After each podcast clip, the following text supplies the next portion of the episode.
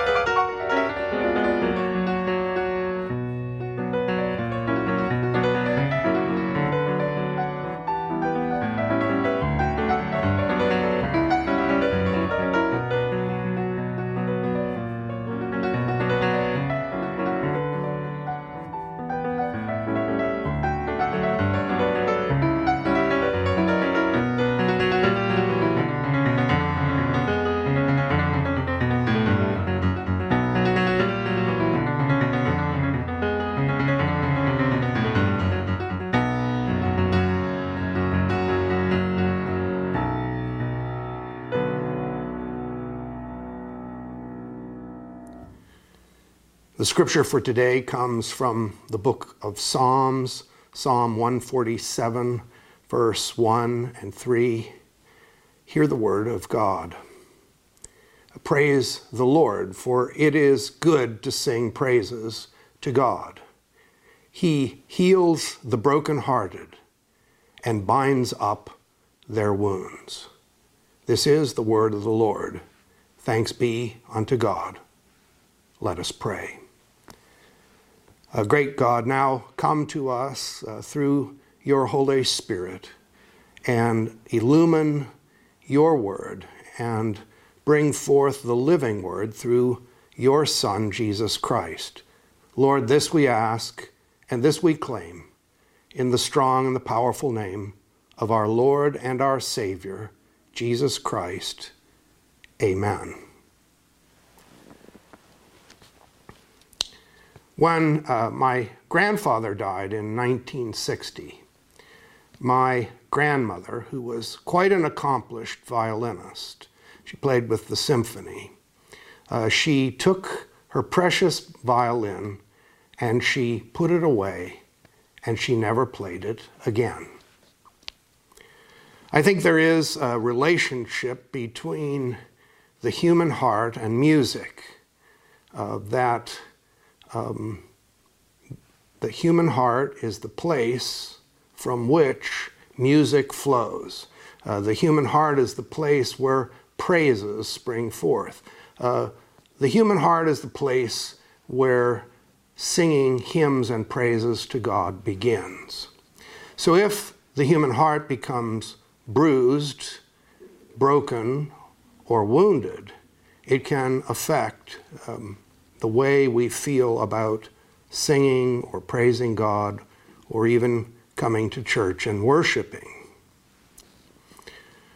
So, this is a sermon, uh, a devotion for people who might uh, be struggling with something that has wounded their heart. Um, I always think of uh, a man in my home church and growing up. His name was Emerson Vauble. And Emerson Vauble had a huge, uh, ugly, uh, ear splitting, tinny, you know, chalkboard screeching, chalk on chalkboard screeching voice. Um, uh, and he loved to sing. And of course, uh, he had volunteered for the choir. Well, uh, Emerson Vauble, you know, I remember growing up, and the, the choir sang in the choir balcony behind, in the back of the sanctuary. And Emerson, Vauble, when the choir would sing an anthem, it would be Emerson Vauble's tinny, screechy voice, you know, sort of uh, very quietly accompanied by the choir. And this went on and on and on. And I think finally the choir had had quite enough, thank you, and they decided that they were going to go talk with the pastor. So, what they basically said to the pastor was um, either Emerson Vaubel uh, resigns from the choir or your entire choir resigns from the choir. Oh, and by the way, Pastor, we want you to go and to tell Emerson Vaubel this. So, faced with the prospect, you know, of hearing uh, the dulcet tones of only Emerson Vaubel singing from the choir balcony, uh, the pastor decided it was prudent to go speak with Emerson. And he had that conversation and uh, shared with him what the choir had said. And um, Emerson Vaubel could have owned, he must have been hurt in his heart to hear that. And maybe particularly coming from the pastor. And uh, so Emerson resigned from the choir. But you know, Emerson could have, you know, become angry or hurt and, you know, never sung again or gone to another church or whatever, but this he did not do. And what he chose to do instead was he sat in the front pew of that church every Sunday the rest of his life, in the seat closest to where the pastor sat, not that far away, and at the top of his lungs, he screeched out every hymn. So it became, you know, sort of Emerson Vaubel's dulcet tones uh, with the congregation sort of quietly singing in the background. But to his credit, you know, he didn't shut up, he piped up, if that makes sense.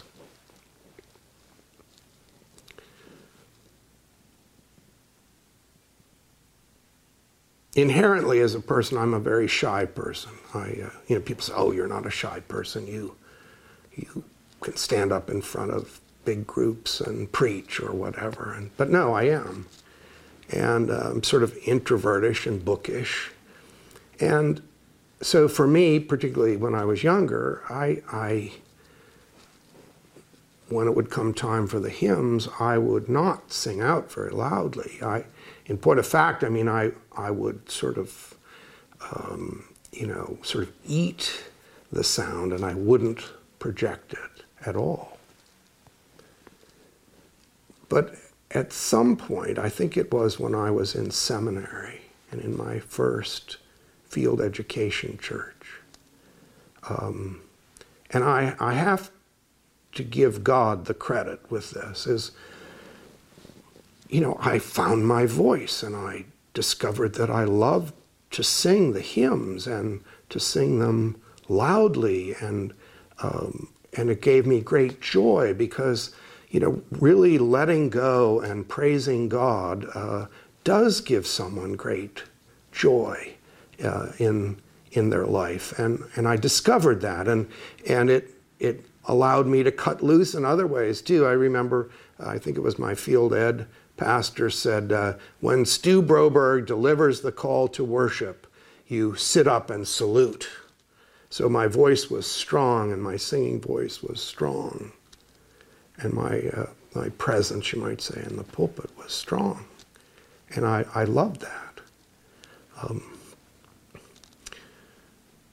but here, just a few years ago, uh, I had a whole sequence of things that sort of rapidly uh, came about.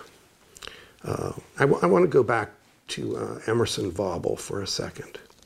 So, uh, you know, my family, um, uh, I was visiting them we were in a resort community on the East Coast, not Sarasota, and worshiping. Of course, we went to church every Sunday, worshiping. Um, and um, so my dad's on one side, mother's on the other side. And um, how can I put it?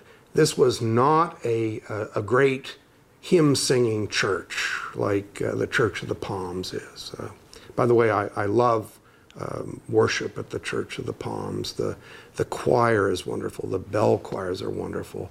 Uh, when Jonathan plays the pipe organ or the piano, it's exquisite. Genevieve uh, coaxes great music out of everyone, and I, I, I love all of that. But this church, this particular church, uh, no one really sang out. Um, uh, but of course, I did. So I'm blaring it out, you know, singing the hymns. Um, and, uh, you know, people are kind of doing the, you know, they're looking behind them, you know, who, who, is, who is this person making all of this uh, joyful noise? Um, and so uh, finally, at one point, my dear sweet mother uh, leans over, she sort of pokes me with her elbow, and she says, Just two words Emerson Vaubel. Thanks, Mother. And, um, and I thought about it, but I thought, no, no. The story of Emerson Vaubel isn't about him shutting up.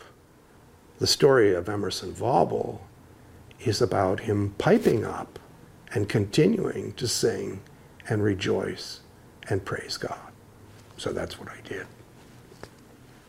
So here a few years ago, I um, there were a whole sequence of things that sort of happened very rapidly in my life. Uh, first of all, my parents, who I dearly love, both of them declined very rapidly. Uh, my father passed away of uh, multiple myeloma, and not that long thereafter, my mother, who had dementia, uh, she passed away. Both of that was very difficult to me. And then, right on the heels of all of that, was um, you know, sort of COVID hit, and of course the church had to shut down. So there was there was really no praising or hymn singing going on other than you know by uh, over the internet. And um, and even when we got back together again, you didn't sing hymns uh, because you might project your breath on someone else. So that was shut down for a while. And, and then on top of all that, I came down with COVID. And, um, and fortunately, it was not a, a bad dose of it. But one of the things that it did was it took away a lot of the strength of my voice and has given me almost a permanently raspy voice. And so the combination of all of those things, you know, the woundedness over the death of my parents, the shutdown of the church, the you know not being able to sing or even speak like I used to. Uh, it all had its effect on me and on my heart. And I discovered when we did get back together again and to sing that I was singing in a much more reserved and much more quiet way. Uh, that I wasn't cutting loose, you might say, like I normally did. Well, I retired and I came to Sarasota and I started attending the Church of the Palms. Wonderful, wonderful. And, uh, and I will just say, uh, here in your midst, I rediscovered my voice. Uh, it doesn't have to be a beautiful voice, it doesn't have to be a strong voice, but you can cut loose in your hymn singing with, with great joy, and which I did. And I, I of course, give God uh, all the glory of, and also credit to the Church of the Palms for being the kind of place where you can do that. And of course, I realized that I had been focusing on my problems and uh, the, my sadness in my own heart in, instead of focusing on the goodness and the grace and the love of the Lord Jesus Christ. You know, um, um, I shall again praise him uh, in the land of the living, of course. Of course we can. So now, you know, I'll, I'll be in worship and I'm singing and someone, you know, kind of turns around or whatever.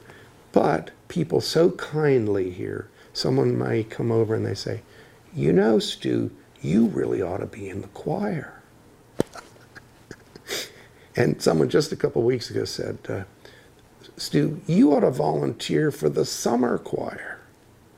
And of course, in my mind, I'm just going, no, uh, you don't want Emerson Vauble singing in the summer choir, right? But the beautiful thing is, uh, the Lord has given me back my heart and my reason to sing and with great joy. Um, a couple of weeks ago, um, there was a, it was an instrumental version of Fairest Lord Jesus, which is one of my favorite hymns. And, you know, as you do, you sort of are saying the words along with it. And I got to the, to the line, um, Jesus is fairer. Jesus is pure. Who makes the woeful heart to sing? Well, the Lord does. So maybe there's someone uh, listening to this devotional today that, for whatever reason, has not come back to church for a while, or when they do, they sit toward the back, and maybe they used to sing, but they don't sing so much anymore, whatever it may be.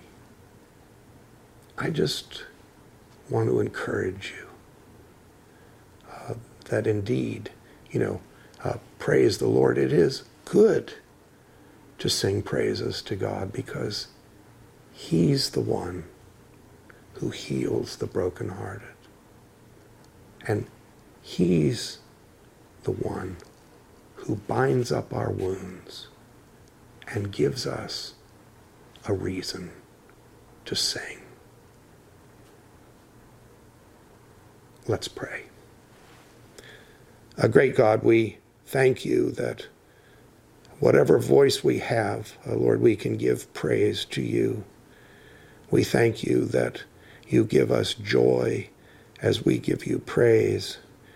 And we thank you, Lord, that you are in the process through your Spirit, through the blessings of your Son and your great love of healing whatever hurt and woundedness may be in our heart and giving us a new song to sing again. Lord, bless us and encourage us and give us reasons to rejoice in the strong and the powerful name of our Lord and our Savior, Jesus Christ. Amen.